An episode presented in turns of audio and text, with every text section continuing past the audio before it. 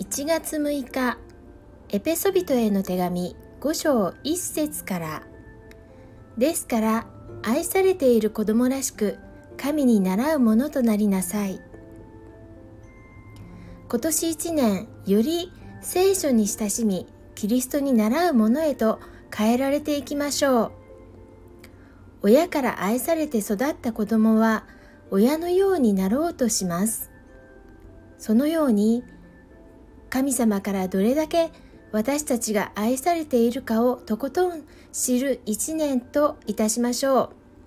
知れば知るほど心を尽くして神に従う者へとなりたくなるのですからまずは聖書をしっかり学ぶ一年となりますように。